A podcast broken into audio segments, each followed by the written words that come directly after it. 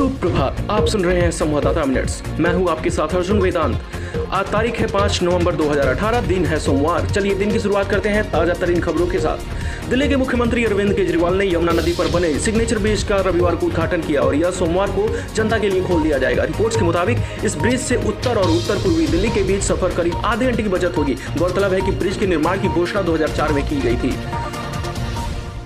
दिल्ली के signature bridge के उद्घाटन समारोह के दौरान एक वीडियो सामने आया जिसमें आप विधायक अमतुल्ला खान, दिल्ली बीजेपी के अध्यक्ष मनोज तिवारी को धक्का देते हुए नज़र आ रहे हैं। वहीं इस मामले को लेकर तिवारी ने कहा कि मैं इस घटना को लेकर एफआईआर दर्ज कराऊँगा। अमतुल्ला की जमानत तत्काल प्रभाव से रद्द होनी चाहिए।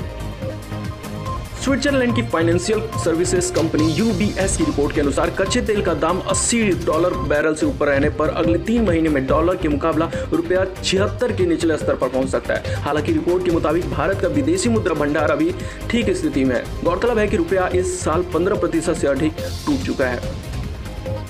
केंद्रीय सूचना आयोग ने सुप्रीम कोर्ट के आदेश के बावजूद बिल्कुल डिफॉल्टरों, यानी कि जानबूझकर कर्ज न चुकाने वालों के नाम का खुलासा न करने पर आरबीआई गवर्नर उर्जित पटेल को कारण बताओ नोटिस जारी किया है। दरअसल, आरबीआई ने 50 करोड़ और उससे अधिक का लोन लेने और जानबूझकर न चुकाने वालों के बारे में जानकारी देने से इनकार कर दिया था।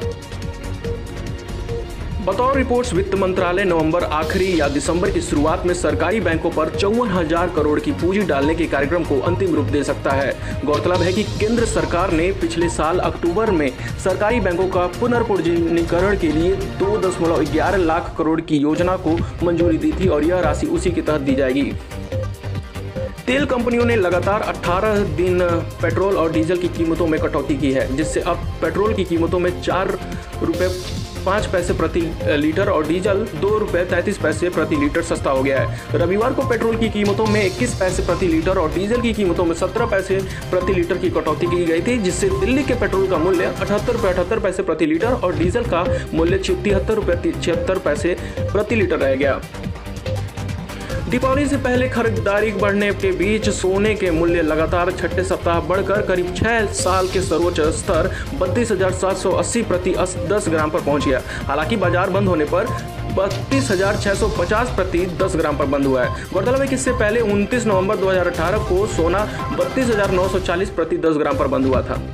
पंजाब के फाजिलका ज़िले में के एक सरकारी स्कूल के शौचालय में सैनिटरी पैड मिलने पर करीब पंद्रह छात्राओं के कपड़े उतारकर जाँच काम करने का मामला सामने आया है। रिपोर्ट के मुताबिक एक वीडियो में लड़कियों को रोते हुए नज़र आने और शिकायत करने के बाद दो शिक्षिकाओं का तबादला कर मुख्यमंत्री अमरिंदर सिंह ने जाँच करने के आदेश दिए हैं।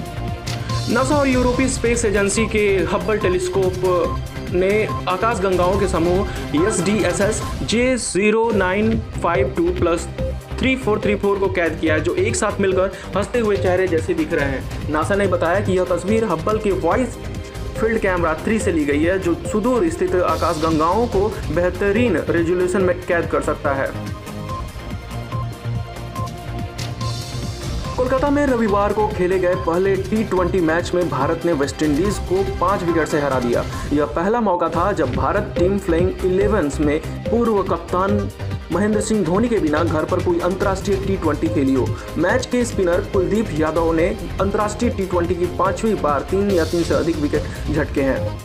शनिवार को शाहरुख खान के घर मन्नत के बाहर एक फ़ैन ने खुद को ब्लेड मारकर घायल कर लिया। बतौर रिपोर्ट्स, कोलकाता से शाहरुख से मिलने की आस में आया मोहम्मद सलीम, अभिनेता से न मिलने के कारण काफ़ी निराश हो गया। पुलिस ने घायल फ़ैन को अस्पताल में भर्ती कराया, जहाँ उसकी प्राथमिक उपचार के बाद उसे डिस्चार्ज कर दिया गया। दीपिका पादुकोण से शादी करने जा रहे रणबीर सिंह की हल्दी की रस्म की तस्वीरें सामने आई है, जिसमें वो सफ़ेद कुर्ता पहने नज़र आ रहे हैं। बतौर रिपोर्ट कोंकण क्षेत्र के सारस्वत ब्राह्मण समुदाय के होने के कारण दीपिका चौदह नवंबर को कोंकणी रीति रिवाज से शादी करेंगे। वही रणबीर पंद्रह नवंबर को सिंधी रिवाज से शादी करेंगे।